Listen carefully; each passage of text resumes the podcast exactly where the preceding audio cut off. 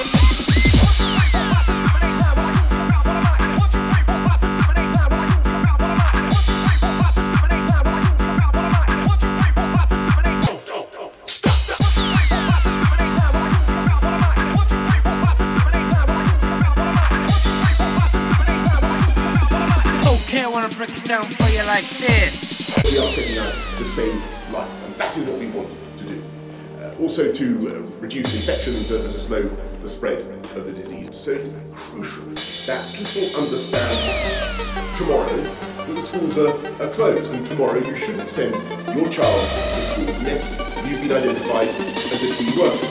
I want to say a bit more about how we interact outdoors and don't think that fresh air in itself automatically provides some immunity.